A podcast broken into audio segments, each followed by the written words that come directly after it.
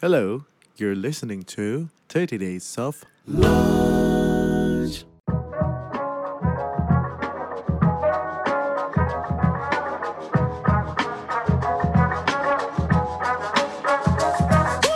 IP kita diambilin orang terus, kita nggak sadar yang diambilin adalah IP gitu. Sementara kita Hmm. ribut karena harga diri gitu. Katakanlah di Amerika, terus sekarang di Korea, itu industrinya udah begitu hidup. Kita bikin film aja setengah mati gitu. Apalagi Hmm. harus mikirin IP gitu. Atau sebaliknya, bikin IP aja setengah mati gitu. Apalagi harus didomplengin film gitu.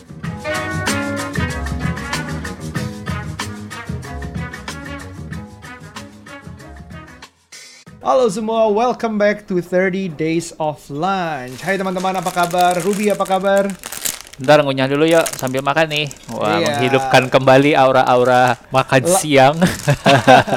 Walaupun virtual. Gak apa-apa, makannya masuk. Uh, nutrisi buat otak dan perut kita bareng-bareng masukin lagi seperti episode-episode sebelumnya.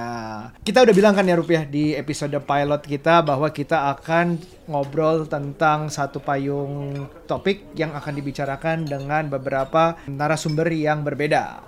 gitu. Kemarin kita ngomong tentang leadership payungnya, sekarang kita ngobrol tentang building your brand. Ya nggak? Hmm, Yes, ini satu obrolan yang mungkin uh, lagi hangat banget karena banyak orang yang gua ngeliat ya banyak brand-brand lokal yang udah keluar dengan IP-nya mereka masing-masing yang menurut gua keren-keren. Uh, bahkan ada brand komik yang jadi kerjasama sama sepat dari luar negeri, terus kerjasama sama salah satu merek sendal dari lokal, terus kerjasama bikin stiker dan dari stikernya doang penghasilannya bisa sekian m. Wah itu biasa. satu ide, satu intellectual property bisa diturunin jadi begitu banyak macam turunan gitu. Nah hari ini kita ada uh, guest yang luar biasa banget, yang karyanya udah kita rasakan nih, IP-nya udah kita rasakan. Kita halo-halo dulu mungkin. Ya, tamu yang satu ini em, adalah yang selalu muda kayaknya. Aku pernah bareng waktu itu beberapa hari di Hmm, bareng menjuri suatu acara, eh, tapi aktif banget dan gaul banget. Ini langsung aja ya gue sebutin ya, Mas Handoko Endroyono. Apa kabar Mas? Baik, Aryo. Halo, Ruby apa kabar? Eh, Baik, puji Tuhan sehat. Mas Handoko ini bingung kalau mau dikasih title ya. Produser film iya, menulis buku juga udah tiga ya mas ya bukunya ya. Ah, Ada empat buku. Ada empat. Waduh, empat, Waduh, oke. terus aktif di dunia IP juga. Salah satu yang melahirkan M Block juga yang kita sekarang nikmatin bareng-bareng. Tapi personally lebih senang disebut apa, Mas? Atau lebih senang disebut ayah? Pengennya disebut Handoko aja sih. Oh Ayo, ya, apa aja. iya. Nggak mau nggak mau bapak IP Indonesia gitu. Waduh, itu berat banget kalau itu berat. Mas Handoko ini panjang banget ceritanya. Kita mulai mungkin dari yang paling banyak dikenal orang dulu, yaitu uh, filosofi kopi. Yang uh, Mas Handoko ini berangkatnya sebenarnya kan juga dari agency udah lama. Hmm, Terus uh, kemarin jadi mentor dan juri bareng aku ya Mas ya. Terus udah gitu, tapi bangun produk tuh bukan filosofi kopi awalnya. Jadi awalnya tuh banyak dari brand, dari dari dari agency gitu Hmm, maksudnya. Nah, tapi filosofi kopi menariknya itu uh, bukan cuma sekedar film. Jadi uh, memang terkenalnya awalnya tuh gongnya kayak kayak launching produknya tuh digambarkan dengan sebuah film itu. Sekarang udah film sampai ke syuting yang ketiga ya. Mau ketiga ya? Ketiga sudah Syuting syuting, ketiga. sudah selesai. Sudah syuting lagi produksi. Wow. Tapi selain filmnya itu ada coffee shop yang berawal pertama di Blok M, terus ada uh, merchandise, ada sampai Hmm. kemarin tuh kita ngobrol waktu di Philcop Jogja ada launching sepeda juga. Cuman project ya saat, Ya. saat itu ya uh, kolaborasi. Licensing ya bisa dibilang. Licensing dan sekarang um, hitsnya ya larinya ke M Block nih anak sekarang gitu. Tapi kalau mau cerita-cerita gimana sih terbentuk filosofi kopi dan kenapa itu harus jadi sebuah brand bukan cuma sebuah film? Oke, eh, jadi eh, memang benar saya dulu di agensi lama menangani brand lain gitu.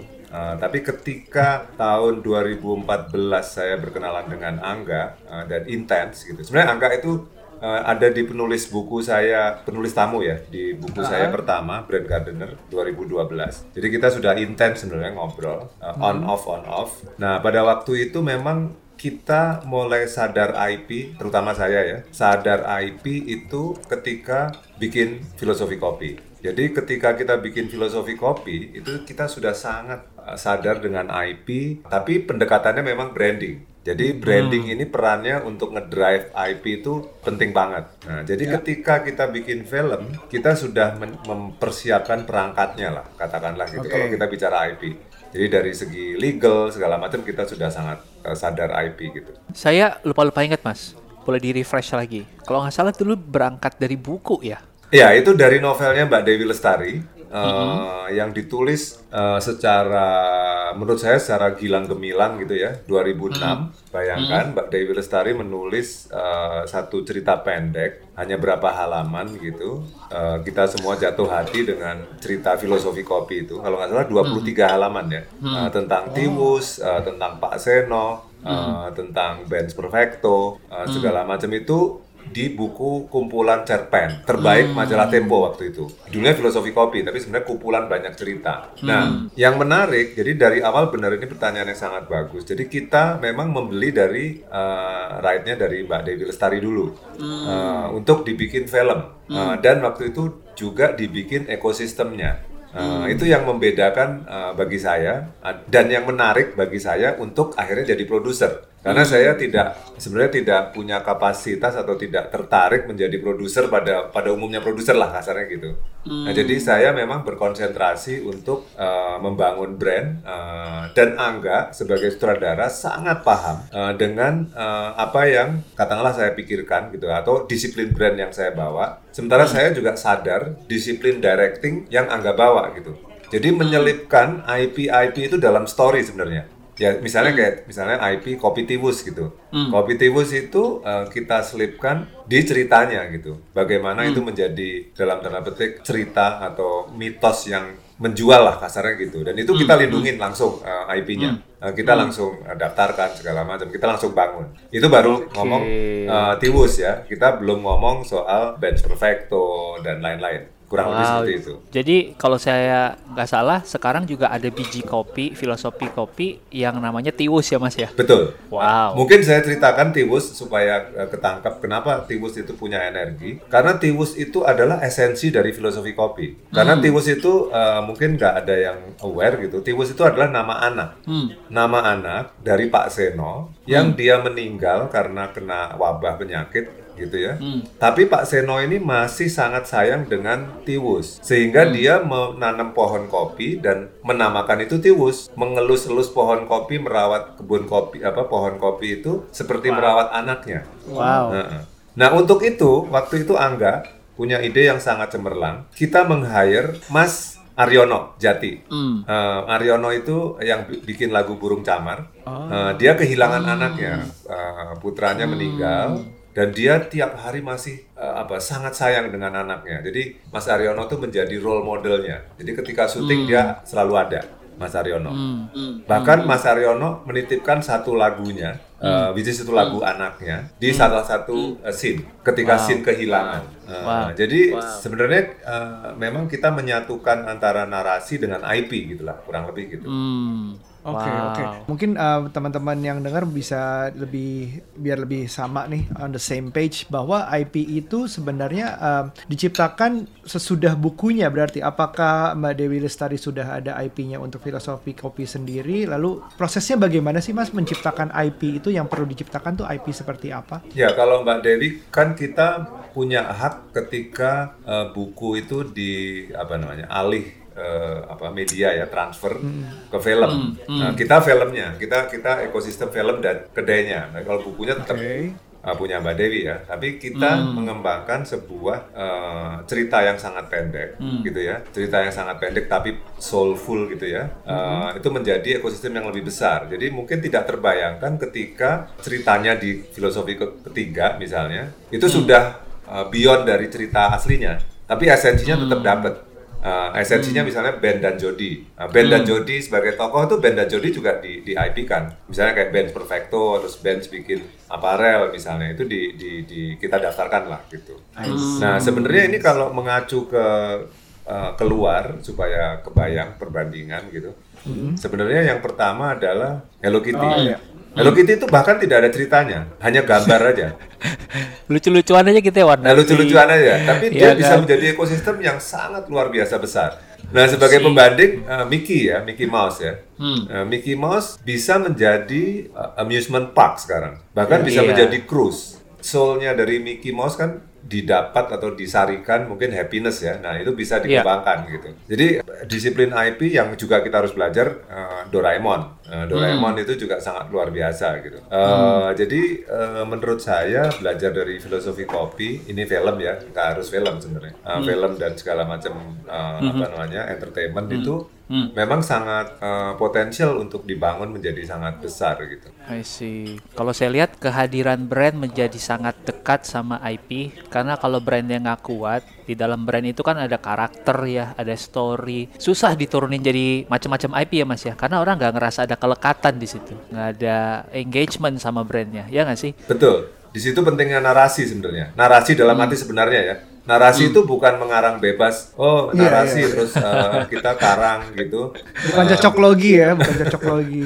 Iya, betul. I see, I see. Tadi menarik sih Mas eh, nyebut soal eh, Hello Kitty, soal Mickey Mouse. Eh, mungkin saya menyasar sedikit ke film juga ya. Eh, Star Wars mungkin, Harry Potter mungkin. Saya sempat nge-googling gitu. Brand-brand apa sih yang paling menghasilkan quote unquote secara rupiah gitu ya di dunia? Ternyata yang Mas sebut Hello Kitty itu nomor dua loh Mas. Iya. Masih di atas Mickey Mouse, masih di atas Star Wars. Saya pas ngeliat itu, gila ya Hello Kitty di kucing ini lucu Dan banget be- ya. tidak ada nggak ada bukunya, hanya Iya, nggak ada karakter. bukunya. Hanya Dan dia karakter. 99% kali ya dari dari merchandise ya jualannya ya. Betul. Ya buat teman-teman ini sekedar info aja, itu pun masih di atas uh, cinematic universe ya Marvel. Iya, betul. Itu memang legend banget Hello Kitty. Saya jadi tertarik ini sih mas, yang mengisi puncak-puncaknya brand besar sekarang nih. Nomor satu Pokemon, dua Hello Kitty, terus nomor lima ada Unpan Man, terus nomor bawahnya lagi nomor tujuh ada Mario, Mario Bros, terus bawahnya lagi ada Son Shonen Magazine gitu, Shonen Comic. Kenapa banyak banget sih yang Jepang di sini mas? Apa yang bikin mereka unik gitu? Wah ini kalau menurut saya mungkin karakter dari secara kultural orang Jepang yang sangat literate gitu ya dan suka komik faktanya gitu. Kalau kita lihat di eh, kafe-kafe atau restoran Jepang kan semua kan melahap komik gitu. Jadi mereka sangat sangat dekat dengan karakter sebenarnya ya. Eh, Jadi sebenarnya kalau di teori branding eh, memang branding yang hubungannya dengan storytelling eh, itu yang paling penting sebenarnya kan believable gitu ya. Ceritanya believable gitu ya. Nah, ceritanya believable, uh, tapi juga ada satu fakta bahwa narasi itu dekat sekali dengan mit, mitos. Uh, dan mitos itu uh, sebenarnya bisa bisa muncul dari ya katakanlah dari komik, dari karakter, uh, dari sesuatu yang uh, yang dekat gitu. Karena kan kita jadi percaya karena kayak saya katakanlah kayak Pokemon atau Doraemon lah ya. Doraemon mungkin yang kita semua familiar. Itu kan kayak dekat sama kita gitu. Ceritanya walaupun apa apa ajaib itu ya. uh, uh, itu Itu- relate itu- banget gitu. Iya, karena semua orang pengen punya kantong ajaib mas. sepertinya. Dan Something pintu ke mana gitu. saja ya? Hmm, betul. Nah, cuman Jepang mungkin sangat advance produk ya menurut saya. Nah, Jepang itu sangat crafted uh, Iya. secara craft itu kuat sekali dengan produk. Uh, Iya. Dan dia kalau kita lihat uh, packagingnya mereka sangat suka sekali untuk deketin Iya. dengan situ. Mungkin justru Hollywood uh, atau Marvel atau uh, Pixar segala macam banyak belajar dari Jepang. Eh, Oke, nah, oke. kita dapat tuh eh, narasi itu penting walaupun itu produknya apa pun belum ada ceritanya akhirnya narasinya yang dibangun yang itu yang Betul. penting biar ada kelekatan sendiri juga ada daya imajinasi yang dibangun. Eh, dari list yang juga Ruby kumpulkan ini eh, aku juga melihat narasi itu sama seperti filosofi kopi dibangun kayaknya salah satu cara paling efektif adalah melalui film. Jadi ini kan kita ngomongin Star Wars, Mickey, eh, Winnie the Pooh, Pokemon tuh semua ada filmnya kayak kayak alat media untuk menyampaikan narasinya tersebut gitu. Termasuk termasuk filosofi kopi. Tapi uh, kita juga melihat film ini tapi ada sedikit perubahan ya kayaknya ya dengan adanya keadaan seperti sekarang ini. Kita film tuh uh, bioskop masih tanda tanya bisa akan nonton lagi apa enggak. Uh, banyak sekarang berarti larinya ke streaming services Ya. Iya. Favorit gue sih masih Netflix ya salah Iya, satu contohnya ya. Bahkan uh, streaming services pun sekarang kontennya banyak banget yang localize. Iya, Film Indonesia. Filmcom udah dua ya, di, dua-duanya di situ ya di Iya. Netflix ya. Udah dua-duanya di Netflix dan uh, banyak juga sebagai film pertamanya launchingnya itu di di Netflix bahkan. Uh, Mas Handoko melihat kayak gini dulu waktu bikin Filmcom sama sekarang menyesuaikan itu ada perhitungan ke situ nggak sih Mas ke streaming? Eh, ya, ini sebenarnya kalau yang pertanyaan ini challenge orang film pada umumnya ya. Iya, iya. Karena Challenge memang- buat Philcop 3 mas. iya Mas. ya pasti masih ma- masih masih penuh pertimbangan juga kapan mau di launch walaupun udah selesai. Nah, saya terus terang yang Filkop 3 saya nggak ikut. Saya nggak ikut Oh, produce karena eh, kesibukan segala macam. Produsernya eh, Chico dan Rio sendiri. Nah, jadi Oke. berdua aja. Eh, saya terus terang nggak bisa menjawab eh, channel yang akan dipilih seperti apa gitu. Tapi in Ya. general memang ada ada perubahan ya kanal sih sebenarnya. Tapi eh, pada umumnya sih sebenarnya masalah per IP-an ini tidak ada hubungannya dengan dengan channel-channel itu karena kan itu masalah channel aja kan sebenarnya ya. Eh, karena itu maksudnya dalam konteks narasi segala macam. Eh, sejujurnya setelah filosofi kopi saya perhatikan tadi kalau kalau mengacu ke perbandingan Jepang apalagi Korea gitu. Kita sebenarnya kurang aktif sih untuk membangun IP dalam konteks ke ekosistem. Sulit sekali memang. Eh, bisa di saya harus akui bahwa eksekusinya sulit sekali seperti yang saya tadi bilang bahwa saya sebagai brand eh, katakanlah brand aktivis gitu dipahami oleh Angga, Angga sangat saya sebaliknya saya paham sutradara dalam arti eh, membangun itu gitu. Nah, di film biasanya memang eh, untuk meladeni ego katakanlah ego dalam arti positif ya ego sutradara aja kita masih masih berat gitu. Dalam arti membangun film yang bagus itu itu satu hal yang berat gitu. Apalagi dapat beban untuk eh, membangun IP dan segala macam gitu. Eh, nah itu yang eh, sebenarnya industri yang yang eh, harus punya format industri yang cukup kuat gitu. Ya di di di di Hollywood di katakanlah di Amerika atau sekarang di Korea itu industrinya udah begitu hidup. Kita bikin film aja setengah mati gitu. Apalagi harus bikin IP gitu. Eh, kasarnya gitu. Atau sebaliknya bikin IP aja setengah mati gitu. Apalagi harus didomplengin film gitu. Jadi eh, eh, terus apalagi sekarang dengan problem eh, pandemi ini tentu eh, lebih berat lagi ya terus terang aja Tapi saya ngelihat uh, titik terang yang yang lumayan sih uh, kalau ngelihat patternnya Netflix ya. Mereka kemarin mention kalau sepanjang 2021 setiap minggu mereka akan rilis satu film baru. ya Dan itu menurut saya at least uh, temporary solution untuk saat ini ya. Dan jujur sekarang nih mas kalau nggak ada Netflix dan streaming service, saya nggak tahu mau hiburan apa lagi nih karena nggak boleh keluar-keluar. so thanks to high speed internet gitu ya, uh, Iya, memang. kuota unlimited, jadinya bisa menikmati hiburan gitu. Ari Iya, mungkin ada ada pengalaman pribadi nih soal internet speed. Ya karena em, saya hidup dari zaman internet masih dial up ya. Dan yang modemnya harus gantian makainya. Tapi sekarang itu dengan udah pakai smartphone aja, pakai handphone aja bisa di mana aja. Eh, aku tuh udah pelanggan Excel dari dulu zamannya tuh pasca bayar tuh udah sekitar 15 tahunan lalu. Nomor lu pasti lah. pendek banget ya, yuk. 10 digit, 10 Wih, digit. ini Tuh ya, kebanggaan ada- nih, kebanggaan Kebanggaan. Eh, jadi terus, terus. sekarang tapi Excel evolve ke My Prio, Excel prioritas. Dia punya jadi dengan 100 ribu aja mulai dari 100 ribu ada beberapa pilihan paket yang intinya adalah unlimited. Ya nontonnya ya makin terus, makin terus aja sih, makin terus makin banyak aja. Apalagi lu di rumah banget yang sekarang. nonton bukan lu doang ya, Bukan anak gue dua, doang. istri. Mungkin di Bukan di TV doang. eh, Netflix lu jalan puterin film anak-anak terus kali, yuk. Iya Netflix ngebayangin. tuh sekarang tuh kayak apa ada ada shuffle play, ada ada fitur shuffle play. Ha, ha, ha. Jadi nggak tahu mau nonton apa play aja terus. Iya. Jadi gitu. Dan dan kerennya sekarang sih menurutku dia tuh udah bisa daftarnya bahkan sekarang lewat WhatsApp. Jadi eh, tinggal aja WhatsApp aja 081 88 000 55 itu udah bisa tuh unlimited 24 jam penuh. Gue excited banget sih ngelihat teknologi ini. Apalagi nanti bentar lagi kita mungkin nggak lama bisa ngerasain 5G ya. Bisa insya Ha-ha. Allah. Nah, Mas Handoko ngelihat nggak sih kayak is it possible memang ke depannya ya semuanya jadinya online gitu. At the end of the day mungkin peran bioskop fisik akan tergantikan sementara dulu. gitu.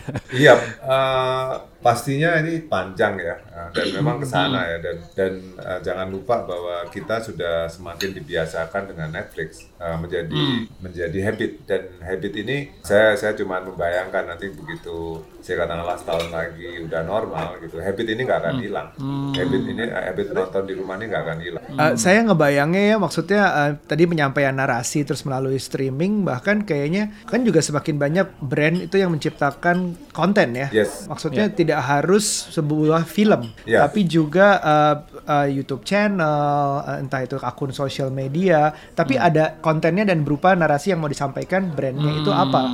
Akan begitu nggak? Akan semakin banyak konten nggak yang dibuat itu oleh sih brand? sudah kelihatan ya itu sudah kelihatan. Uh, jadi kalau teman-teman saya yang yang katakanlah filmmakers gitu ya uh, oh, udah pasti udah melihat peluang itu. Dalam bentuk uh, form yang sangat bervariasi ya Uh, dari katakanlah uh, short form gitu ya film-film pendek uh, dokumenter sifatnya kelas uh, dan lain-lain. Itu begitu banyak. Uh, dan dan kan kita juga disuguhi tontonan-tontonan seperti itu. Jadi memang semakin relevan ya oh, untuk kita uh, streaming itu menjadi bagian dari inovasi konten. Saya jadi kebayangnya gini sih mas, pernah ngerasain nonton film ini nggak? Bandersnatch di Netflix?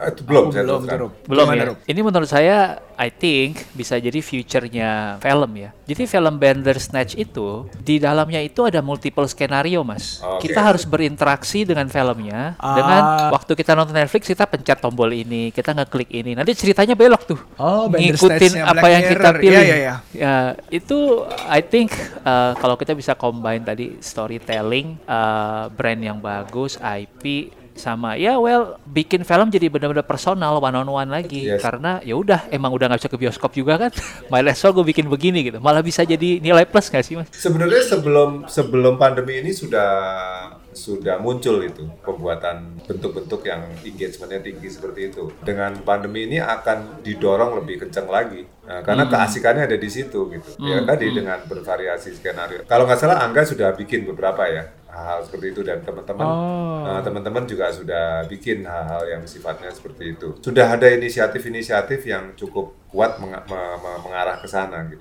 Uh, itu itu bagus sih Rob. Interaktif yang bisa pilih ceritanya seperti apa. Itu pinter itu. Bikin ditonton lebih dari sekali. Iya. jadi, jadi kayak ah kalau gue pilih yang ini gimana skenario nya? Nonton lagi nonton lagi. Hebat. Itu buat secara brand tuh hebat. Bayangin lu nonton film cop gitu ya terus eh, di tengah-tengah kayak main game gitu. Ada pilihan si Ben akan ngomong ini ke cewek karakter cewek terus atau si Ben ngomong yang lain ke cewek. Terus akhirnya beda enggak wah itu gila. Luar biasa sih. Iya sampai kalau kalau movie buff pasti bi- dibikin tuh cabangnya. What if what if what if dibikin. Ada bloknya sendiri. Kita kita sendiri M Block juga lagi walaupun saya belum bisa cerita tapi mau bikin hal seperti itu. Macam-macam Gimana yang sifatnya heritage juga bisa. Misalnya Wow. objek misalnya nih objek apa ya katakanlah ya katakanlah gedung heritage yang punya sejarahnya gitu ya. Kita bikin bisa menjadi uh, sesuatu yang konten yang bisa di- digali lagi gitu. Uh, dan itu bisa bercabang-cabang memang. Sekarang memang uh, multi ekspresi itu kan banyak sekali gitu bisa ke game, bisa ke segala macam dan, Iya. dan memang arahnya ke ke sana dan itu yang menjadi lebih menarik lagi sebenarnya kalau kita ngomong uh, entertainment tidak melulu film ya Uh, filmnya Iya, tidak iya. melulu kayak apa namanya uh, Action feature film gitu. gitu, Uh, itu itu sangat sangat mungkin Saya ada satu pertanyaan yang penasaran banget. Ini berangkat dari tadi saya punya ketertarikan sama bagaimana sebuah negara memanfaatkan IP dengan baik untuk berdiplomasi dengan culture-nya mereka supaya negara lain jadi wah gila. Uh, mungkin jadinya mau jalan-jalan ke sana atau beli produk mereka. Karena saya sempat di makanan, saya sempat pelajari bahwa ada alasan kenapa makanan Thai itu atau restoran Thai itu ada begitu banyak di dunia. Ternyata eh, pemerintah Thailand itu memberikan insentif, bahkan dikasih duit.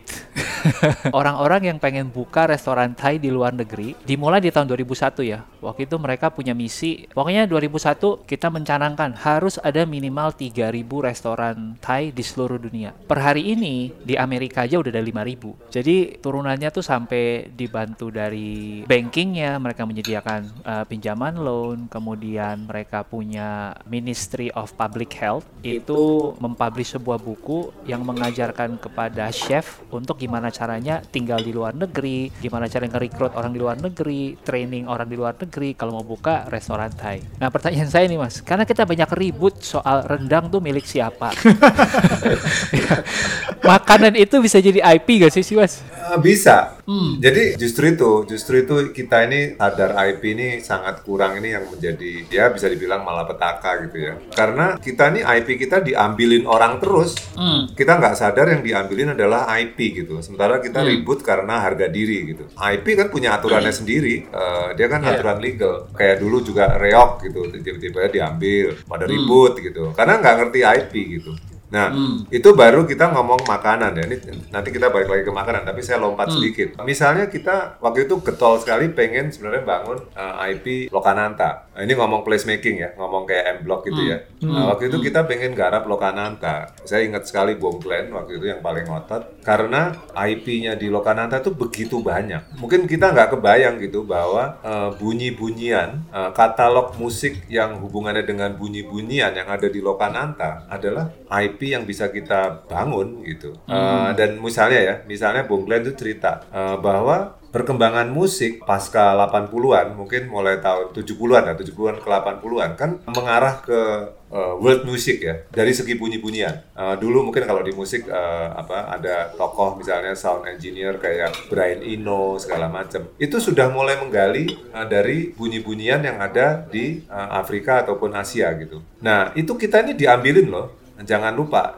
bunyi-bunyian yang ada di studio yang namanya Lokananta karena di situ ada gamelan, ada keroncong, uh, ada segala macam. Itu uh, diambilin gitu. Dan kita nggak terlalu sadar Uh, kita belum ngomong lagu ya la- belum ngomong lagunya ya. Misalnya kayak lagu dilindungin secara IP tapi bunyi-bunyian. aja juga termasuk IP gitu. Nah balik lagi ke rendang resep segala macam itu IP Uh, dan itu yang yang uh, kenapa Thai tadi balik lagi ke Thai? Thai jelas dia menunite uh, satu men- menyederhanakan gitu dengan Thai gitu kan. Uh, which is itu Thai identik dengan macam-macam ya. Dia di cabangnya ada tom yum ada segala macam pasti kan? Nah itu yang kita nggak punya disiplin itu. Jadi kita kita ini dari dulu ngomong aja ngomong ya. Saya kadang-kadang sedih ya. Jangankan kita sama Thai sama Vietnam udah jelas kalah kita sekarang.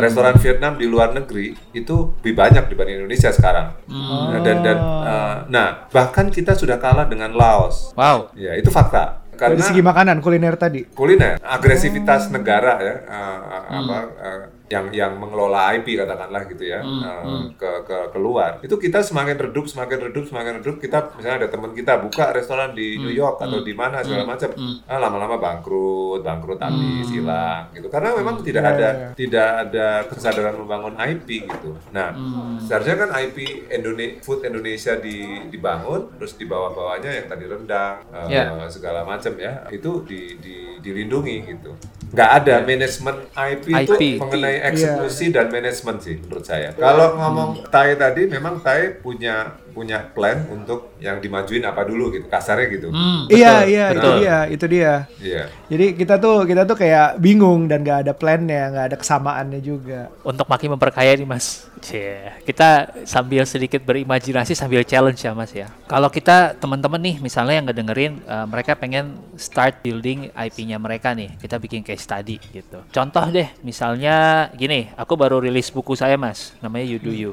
Ini buku non fiksi, keren covernya Eh, tapi eh, thank you ini desainnya Mas Satwika Kresna nih orang apa publisher saya. Hmm. Eh, yang saya tahu sekarang adalah cuman mendaftarkan nama You Do You itu ke merek. Ya, Gitu. Sehingga saya bisa turunin jadi baju kek, jadi Iya, kaos kek, jadi apa kek gitu. Tapi saya baru sebatas itu tuh sama podcast. Saya juga daftarin podcast kita 3 Days of Lunch ke mereknya. Apakah sebatas itu cukup legalnya untuk IP atau kita mesti ngapain lagi, Mas? Sebaiknya sih eh, kita sebagai orang kan punya mimpi ya, punya imajinasi gitu ya. Nah, imajinasi yang mau kita bayangin, misalnya kayak You Do You tadi, You Do You tadi mau dijadiin apa gitu. Mungkin Ruby punya bayangan kan pasti kan.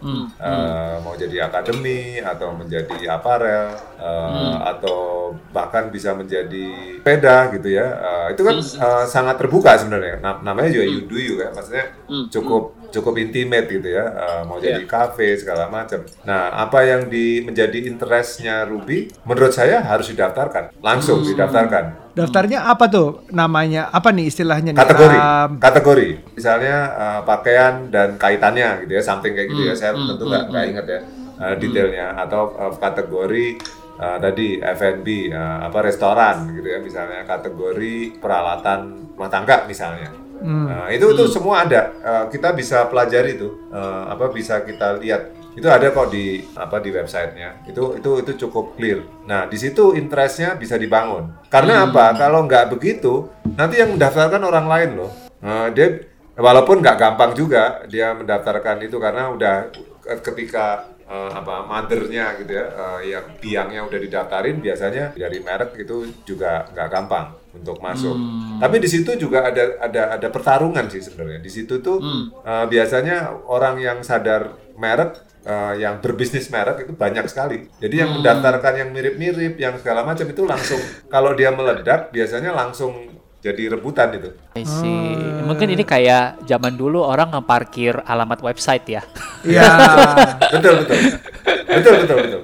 Tap- Tapi Mas um, untuk yang baru memulai produk atau brand atau bisnis ini uh, dia tuh mendaftarkan IP orang yang mikirnya aduh belakangan deh gue yang penting um, produk gue ada yang laku dulu ada yang mau ada yang mau beli segala macam atau justru berimajinasi dulu daftar IP dulu atau gimana jadi yang duluan yang mana Mas baiknya atau di, di tahap mana Idealnya bareng. Jadi misalnya misalnya ya, misalnya kita bertiga nih, misalnya kita memiliki sebuah konten atau apa pun lah ya. Nah, misalnya kita meeting, uh, BOD meeting kita bilang bahwa uh, di BOD meeting hari ini akhirnya kita "Yuk, kita bikin podcast saja, uh, you do you gitu misalnya ya. Oke. Uh, dan kita bikin aparelnya langsung. Uh, jadi gini, kalau saya, saya punya orang legal yang saya hire. Oke. Konsultan haki ya mas. Nah, konsultan, eh, konsultan, konsultan legal eh, lebih daripada Iya. haki, Eh, Oh. termasuk haki ininya, job desk-nya Iya, dia. iya. Jadi ketika kita meeting selesai langsung kita hasil meeting selalu disampaikan ke dia. Hmm. Eh, jadi itu eh, bayangkan untuk skala, saya kan UKM juga ya, saya Betul. UKM, Eh, ya bisa dibilang saya modal dengkul lah. Mungkin orang ketawa kalau dibilang oh saya modal dengkul gitu, ah masa sih gitu. Modal dengkul ketika filosofi kopi kita modal dengkul nggak ada nggak ada uang speser pun gitu. Tapi kita sudah meng-hire legal Wow. sebagai tenor fee base waktu Wow. itu gitu. Oh, Eh, jadi wow. karena karena kita sangat sadar pentingnya itu gitu. Sama seperti eh, eh, di M Block eh, saya saya saya sama teman-teman bangun ini ya langsung kita hire legal. Tapi saya mengerti kenapa paralel sih maksudnya harus dijalankan secara berbarengan karena Paralel, betul. daftar daftar haki tuh nggak sebentar ya. Sebenarnya kalau daftar hakinya sih uh, uh, cukup mudah ya, uh, cukup cepat sih sebenarnya. Tapi sebenarnya kenapa saya meng-hire uh, legal itu untuk memberi opini. Uh, karena kan misalnya nih, misalnya ya, misalnya Ya, ya, ya. mungkin Ruby lebih familiar karena sama lah ya. Misalnya gini, misalnya saya tiba-tiba uh, bikin apa namanya, katakanlah uh, filosofi kopi uh, bikin divisi sepeda gitu ya, misalnya nih, uh, Oke. sepeda gitu ya. Ini, ini contoh aja ya. Ternyata kita sangat seriusin sepeda itu, dan akhirnya kita butuh investor untuk khusus yang bangun sepeda. Ini contoh ya, ini bukan real ini. Oh. Uh, kita butuh investor uh, untuk itu gitu, uh, part parsial itu gitu, karena kan berpartner dengan si pembuat sepeda segala macam. Iya. Uh, ada komplikasi tersendiri ketika kita tidak tidak diatur secara legal, bukan sekedar mendaftarkan, tapi mengembangkan ekosistem itu ada konsekuensinya lah kasarnya gitu. Nah itu yang yang yang uh, menurut saya kerumitannya dalam tanda petik harus diserahkan ke konsultan gitu, menurut saya. Oke. Karena uh, ide kan boleh banyak ya, ide boleh banyak, tapi kan eksekusi hal lain gitu. Oke oke. Saya ngelihat jadinya karena saya pernah ngalamin uh, proses pendaftaran merek ini mas.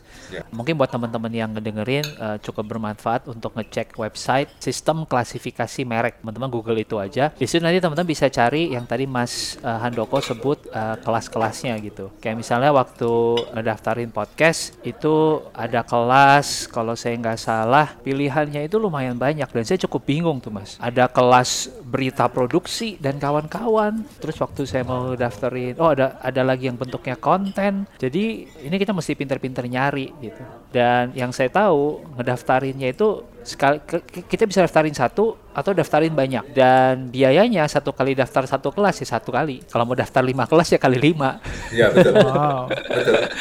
Gue coba buka ya websitenya ya. Apakah update apa enggak? Gue tulis nih Rup podcast. Wah, Podcast terus go. Ternyata kelasnya banyak banget podcast itu. Betul. Pod- Podcast yang dapat diunduh, podcast produksi, transmisi segala macam kelasnya banyak banget. Jadi sebenarnya podcast buat teman-teman juga yang baru mulai brand atau produk bisa mau menyampaikan narasinya melalui podcast.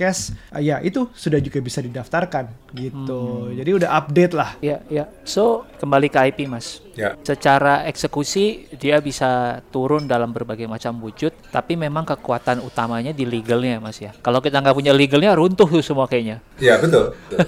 Artinya harus ada yang jaga lah gitu. Ya sama kita misalnya dari ngobrol ini aja. Misalnya saya kan langsung, wih lucu juga ya kalau Philcop ya filosofi kopi punya podcast spesial ngomongin kopi gitu kan. Kan itu kan juga potensial kan misalnya. betul Iya. betul Nah, betul. Jadi eh, ide sih bisa liar gitu, tapi berikutnya adalah ya tadi kita mungkin ngomongin investor, ngomongin ini termasuk ngomongin eh, secara IP gimana, Iya, terus iya, potensinya segala macam. Intinya adalah sebenarnya kalau menurut saya membangun IP ini erat hubungannya sama branding tentu dan erat hubungannya sama ekosistem sebenarnya. Nah ekosistem ini yang kurang dipahami dalam konteks tadi balik lagi kayak Tai tadi. Tai tadi kan membangun ekosistem sebenarnya.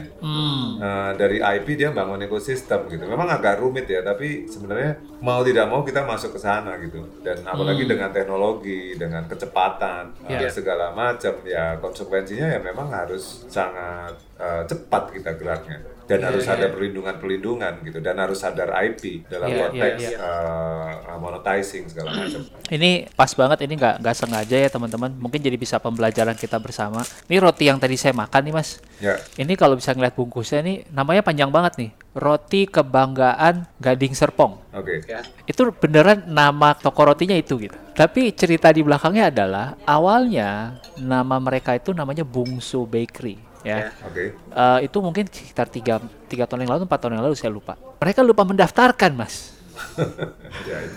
ketika mereka udah ya mungkin tadi ya orang nggak nggak nggak punya kepedean untuk ah bisnis gua akan segede itu gitu Ya, betul. tiba-tiba sukses mereka mau mendaftarkan tadi udah ada oknum yang parkirin duluan tuh betul Eh, betul itu itu betul sekali dan itu bisa sorry ya itu bisa jadi alat pemerasan juga. Iya. Nah, itu dari dia yang tuh. yang yang orang yang sadar haki tadi. Nah, Ya, dan, prinsip- dan- nah itu case tadi case yang paling banyak menunda daftarkan haki gitu ya. Iya, iya. ada dua sebenarnya kesadaran eh, mendaftarkan yang hubungannya sama kayak gitu gitu tadi atau Ya. rendahnya kesadaran untuk bahwa ini bisa berpotensi untuk berkembang. Kan energinya jadi ter eh, apa ya terkuras ya ketika muncul masalah tadi gitu Iya. padahal harusnya ketika nama pertamanya itu bisa berkembang ke macam-macam tapi dia terkuras oleh urusan tadi I see Jadi untuk mendaftarkan sebuah uh, IP itu juga perlu ada kepercayaan diri yang tinggi terhadap produknya, terhadap brandnya, bahwa akan besar gitu dan akan ada yang nyuri. Udah pede aja dulu. What, apa sih ruginya ya sebenarnya sih? iya, Iya, sebenarnya iya, iya. hubungannya sama kepercayaan diri terhadap narasinya ya Ah, Nah, terhadap iya, brand iya. balik lagi sebenarnya. Dan di Iya, situ iya. pentingnya memang kepercayaan diri narasinya ini kuat atau enggak gitu. Hmm. Eh, narasi ini ya macam-macam ya. Eh, dari tadi kita bahas dari Hello Kitty sampai yang Piwus tadi ya. Hmm. Eh, itu narasi itu kan gimana pun juga narasi ya Hello Kitty kan. Hmm, Nah, eh, dengan dengan ini ya sama seperti Pokemon atau Doraemon. Hmm, Nah, itu Oke. itu itu menarik. Nah, paham sekarang eh, kalau boleh saya cerita sedikit Monggo. lompat ke M Block agak berbeda. Mungkin mengacu ke contoh di luar yang sukses yang juga bahwa tempat bisa menjadi IP. Contohnya Oke. adalah eh, tempat rekamannya Beatles, Abbey Road. Ah, Eh, Oke.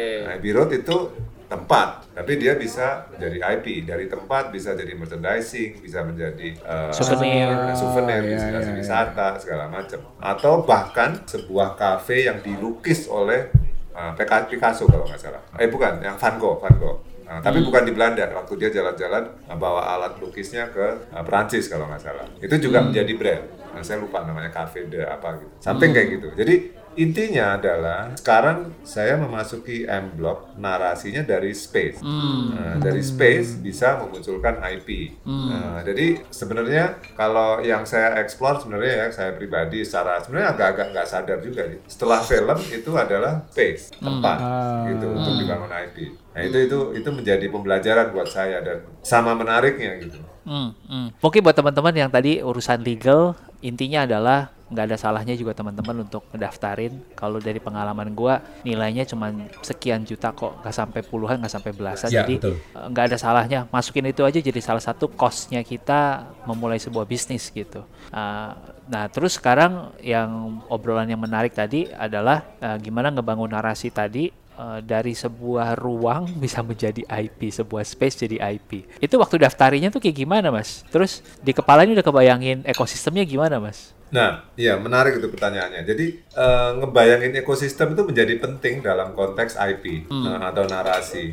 Nah, jadi misalnya kayak M Block gitu. Eh, narasinya kan ada dua kata ya sebenarnya, kreatif dan cultural dari Blok M lah ya, Melawai. Nah, itu yang kita bawa narasinya gitu. Dan itu cabangnya banyak sekali tuh ya. Dengan music, live house, bisa ke arah nah sekarang ke grocery store, ke apa namanya merchandising, bahkan kita bikin M Block Academy. Eh, Lalu sekarang cukup getol bikin eh, apa namanya emerging showcase eh, band-band baru. Ya kalau zaman dulu mungkin tapi belum lahir ya. Lomba Ya. cipta lagu remaja zaman dulu. Ya. Eh, Prambors gitu ya. Eh, sekarang kita bikin emerging showcase. Eh, musisi-musisi muda yang nggak pernah punya panggung, eh, tapi kita kasih panggung gitu dan keren-keren banget. Eh, Dan itu antusiasmenya tinggi sekali gitu. Itu konten sebenarnya. Jadi eh, dari situ ya kita IP-IP-nya kita kita bikin. Ya, aku juga mikir jadi um, karena karena internet ini semakin cepat kan, Betul. apalagi nanti akan ada 5G plus keadaan seperti ini. Tadi juga kita obrolin betapa Excel bisa nawarin unlimited, udah cepet berarti murah kan, berarti affordable, udah gitu. uh, kita juga mikirnya bahwa berarti edukasi juga keadaan seperti ini akan semua semua online. Orang tuh kayak sekarang tertarik banget sama edukasi, Uh, edukasi secara online lewat le- entah itu lewat streaming services atau kelas-kelas Ru- Ruby pun salah satu karyanya atau produknya itu juga bersifat edukasi. Correct me if I'm wrong ya Ruth ya. Dan itu akan menggunakan streaming yang membutuhkan data juga. Itu apakah benar itu bisa menjadi syarat uh, sejenis produk yang untuk memperkuat IP atau menyampaikan narasi dari IP itu, Mas? Eh, sangat. Yang menarik kalau kita lari ke space, eh, teknologi eh, apa namanya ya katakanlah kecepatan segala macam itu eh, menjadi mutlak. Intinya gini, kalau ini ngomong ngomong ke space, sekarang orang bicara semua O2O ya, eh, omni channel segala macam. Jadi offline online segala macam. Intinya adalah kita narasi itu akan lebih kuat kalau ada experience-nya. Jadi Experience. experience. Contoh misalnya kita eh, sekarang dengan uh, M Block Market kita bikin eh, memberdayakan UKM Eh, dan kita ada UKM karena SKU-nya adalah UKM kan? SKU-nya dari UKM bahkan kita bikin eh, scan to go itu semacam apps gitu untuk tahu yang kita beli ini source-nya dari mana gitu. Eh, kita udah jadi ininya. Dan kita tapi but- masih butuh uh, real experience. Kita ada kelas-kelas juga di situ, kelas-kelas offline, pemberdayaan atau mamerin uh, produk-produk lokal itu. Oh. Nah, intinya adalah teknologi yang cepat itu bagi saya pribadi sangat penting dan akan lebih mempermudah untuk kita offline-nya experience-nya ketika orang nanti belanja di situ ada experience, uh, real experience, terus nanti uh, akan uh, diperkuat dengan online-nya gitu. Dan itu saya rasa akan menjadi future business ya, uh, O2O itu. Semua orang sekarang ngomong O2O memang. Uh, cuman uh, apa implementasinya yang yang menjadi sangat penting. Jadi saya pribadi sangat katakanlah berharap teknologi itu akan sangat membantu kita dalam hal seperti seperti itu. Apalagi kita kan cashless di Unblock. Uh, semuanya Oh, wow. teknologi base. Uh, jadi antara katakanlah antara narasi dan uh, teknologi itu sekarang muncul uh, simbiosis yang sangat kuat gitu. Narasinya secara otentik uh, mungkin otentik itu apa ya identik dengan mungkin masa lalu, klasik segala macam. Tapi teknologi yang cepat sangat penting gitu. Itu yang menarik justru. Saya mau lanjut berimajinasi lagi nih mas. Di kepala saya ini udah kebayang Three Days of Lunch sebagai sebuah podcast berawal dari konten gitu. Yes. Uh, tapi sebenarnya narasi kita apa sih? Yang sebenarnya kita pengen adalah gimana kita bisa ngasih sesuatu yang bermanfaat kepada audiens kita belajar itu jadi keren dari narasumber yang keren dan mereka cukup dengan modal kuota gitu ya uh, mungkin XL tadi 100 ribu Iya. unlimited dia bisa dapat ilmu yang mahal gitu dari Iya. seorang Mas Handoko misalnya dan narasumber kita yang begitu banyak. Nah tapi ketika kita mau transfer nih Mas ke dalam bentuk lain, kita udah pernah ngetes jadi kopi Mas. Ini tanpa maksud untuk bersaing dengan filosofi kopi ya. Ini nggak apa-apa juga kan. Uh, kita sempat ngetes menjadi uh, kopi yang semi instan dalam artian bentuknya itu kayak brewing uh, sase. Jadi masih harus ada gerakan uh, manual brewnya, tapi udah di grind siap tinggal di brew aja gitu. Nah itu audiens menangkap itu dengan luar biasa banget. Kita baru bikin dua batch waktu itu sekitar 300-an, 400 uh, paket terjual dalam waktu satu dua hari. Ya. Nah, tapi yang yang akhirnya menjadi connecting waktu itu kita adalah di dalam paketnya itu kita bikin kopinya setiap kemasannya ada quotes dari podcast. Ya. Jadi orang kalau pengen butuh inspirasi, biasa kan dia butuh ekstra kafein sekaligus ada quotes yang yang menginspirasi dia gitu kan. Ya. Nah, so far itu baru cara kita membuat narasinya tuh, Mas. Ya. Kalau Mas Handoko lihat itu, apakah itu sudah dalam arah imajinasi, berimajinasi tadi yang tepat, atau kita bisa eksplor lebih dalam lagi? Ya, eh, itu menarik contoh itu ya. Kalau saya bisa eh, tak tangkap dan saya bisa simpulkan, memang market itu sekarang semakin personalized, Eh, semakin personalized dan semakin eh, percaya untuk eh, katakanlah kelompok-kelompok yang kecil lah ya. Nah, tadi eh, misalnya eh, apa yang ikut podcast gitu, which is itu itu eh, aset ya. Sebenarnya yang menarik tadi dari contoh tadi sebenarnya itu di sedang eh, Ruby gabung dengan branding. Di situ justru kekuatannya sebenarnya. Contoh nih, contoh kalau kita ngomong brand yang eh, mass gitu ya. Orang Coca-Cola aja sekarang bikin can-nya itu eh, apa sangat personalized kan. Oh iya bisa tulis nama ya? Iya, tulis nama segala macam gitu. Tadi kan dengan quote-quote tadi kan juga pers- personalized kan. Eh, sambil ditemenin Coca-Cola. eh, eh, ngopi eh, apa eh, podcast eh, segala macam terus jadi eh, intimate gitu jadi eh, ya sebenarnya ber- berpikir detail seperti itu me- me- me- apa, mengambil ruang-ruang dari katakanlah kalau branding ruang-ruang dari konsumen itu sangat mungkin dan itu eh, yang eh, yang cara yang benar mungkin kalaupun saya bisa kasih saran sebenarnya yang lebih diperkuat lagi adalah soulnya dari kontennya itu. Eh, soulnya itu eh, ketika kuat dia turun ke mana-mana sangat sangat mungkin. Eh, artinya dari podcast tadi ke kopi terus ke mana lagi lebih fleksibel lagi ketika soulnya bulat. Misalnya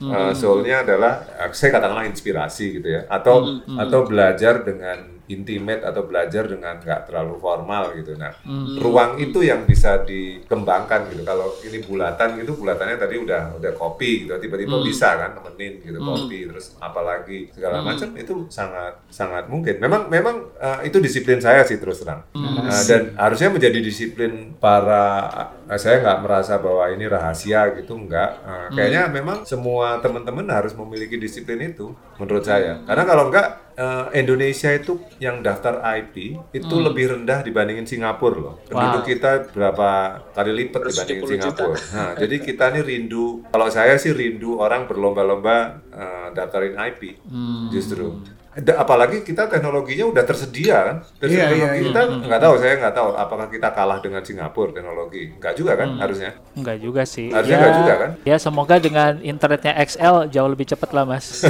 makanya maksudnya kalau kita hitung aja eh, eh, rata-rata yang Instagram tuh orang Indonesia sangat aktif sekali ya Banget. Nah, Iya Oh, kan iya. maksudnya eh, kita sangat aktif eh, dengan gadget lah kasarnya gitu ya, ya. Dan dan kita masif mas, jumlahnya tuh banyak orangnya. Jadi ya mau nggak mau penggunaannya tuh besar harusnya. Nah, kalau tidak diiringin dengan pendaftaran IP agak Setuju. aneh sebenarnya. Eh, saya takutnya Indonesia ini nih agak idealis ya. Eh, kita ini dipenuhin dengan walaupun aktif di teknologi, tapi tetap dipenuhin dengan produk-produk dari luar. Ya contohnya Tokopedia misalnya. Tokopedia itu kayaknya produk-produk dari Indonesia masih kurang dari 15% yang saya dengar.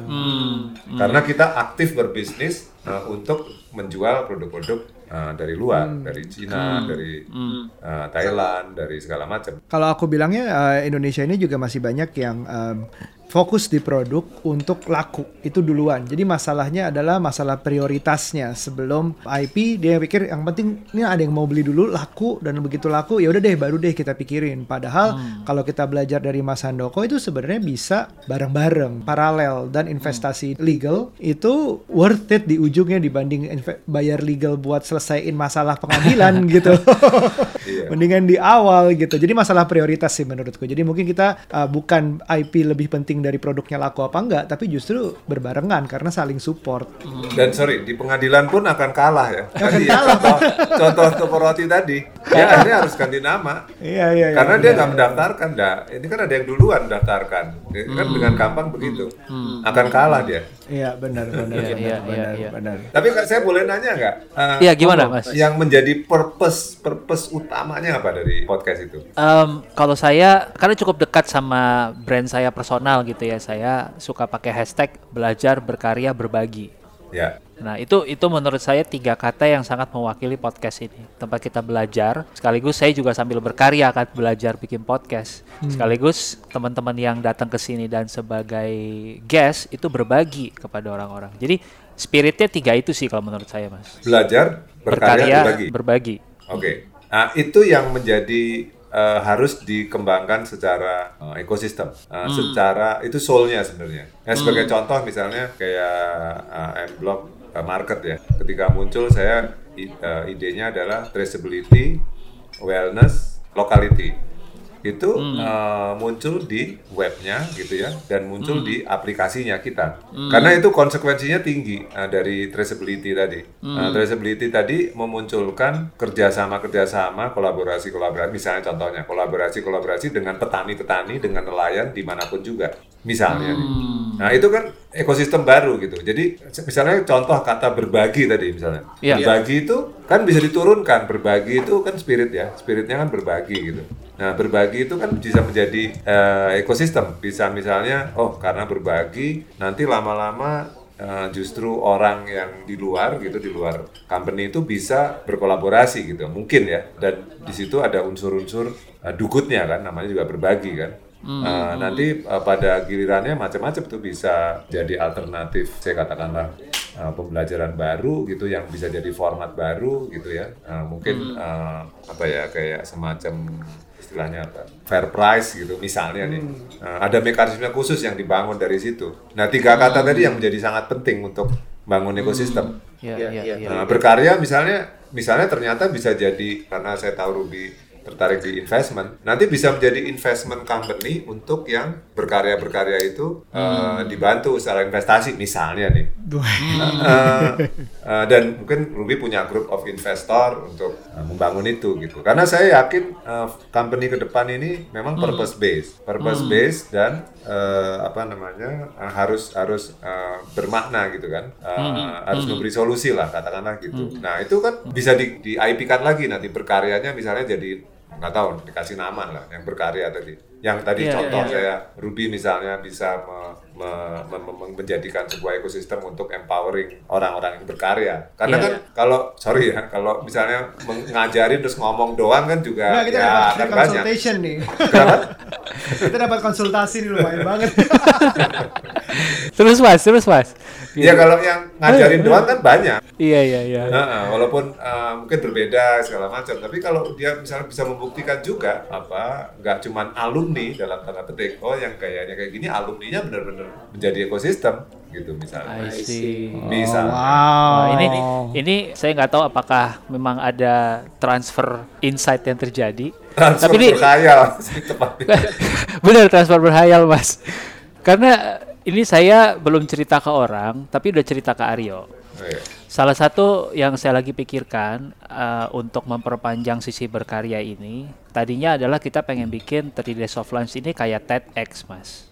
Oke. Kayak TED dan TEDx. Karena kalau TED itu kan diorganize sama TED-nya sendiri, TEDx-nya diorganize sama pihak ketiga yang minta izin gitu Licensing ya bisa. licensing gitu. Nah, aku sempat kepikiran 30 days of lunch kalau kita mau mengembangkan impact, kalau tergantung sama saya dan Aryo, ya tergantung kapasitas saya dan Aryo aja kan. Ya. What if kita bisa bikin 30 days of lunch X universitas apa gitu di Surabaya atau ex universitas apa di Makassar dan ya mereka bikin podcast yang dari cerita lokalnya mereka Ya. gitu. Kalau soal berbagi, kita beruntung di season 1 kita sempat uh, me- me- mengejawantahkannya dalam bentuk scholarship waktu itu. Nah, tapi jadi bagus banget sih Mas Handoko. Saya jadi kepikiran gimana kalau kita seperti Indonesia ya. 30 Days of Lunch juga punya dana abadi. Iya, iya. dana abadi buat berbagi gitu ya. Mungkin habis ini kita perlu meeting IP terus daftar langsung Mas.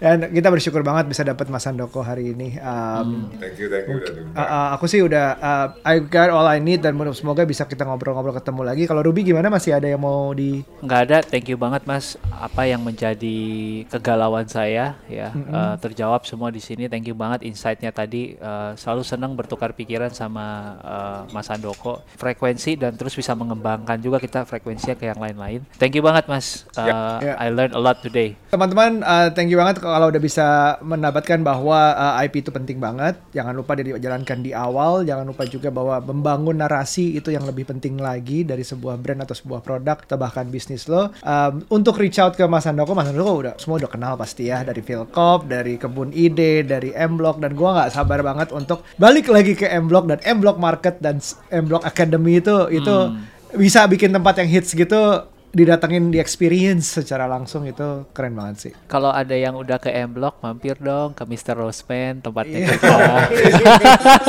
Mas Handoko udah sering tuh aku lihat tuh. Itu langganan saya tuh. Eh, mungkin teman-teman belum tahu is is a restoran di M Block. Gue dan Aryo terlibat sedikit di sana. Eh, we love the food, we love the coffee. Eh, you guys can enjoy it. Dan sekali lagi teman-teman yang menjadi bahan bakar kita mengerjakan semua ini sekali lagi adalah respon dari teman-teman, cerita-cerita keren dari teman-teman yang dapat inspirasi, yang jadi tahu mesti ngapain, yang tadinya bingung jadi tercerahkan. We want to hear that from you and hope you enjoy our uh, branding. Uh, hope you enjoy our new identity masih dengan spirit yang sama. Feel free to tag us, Alexandro dan at Shegario and Mas Handoko. Handoko Hendroyono. Handoko Hendroyono nama lengkap saja. Terima kasih Mas Handoko. Sampai ketemu di real life. Asik. Bye now. See you in the next episode.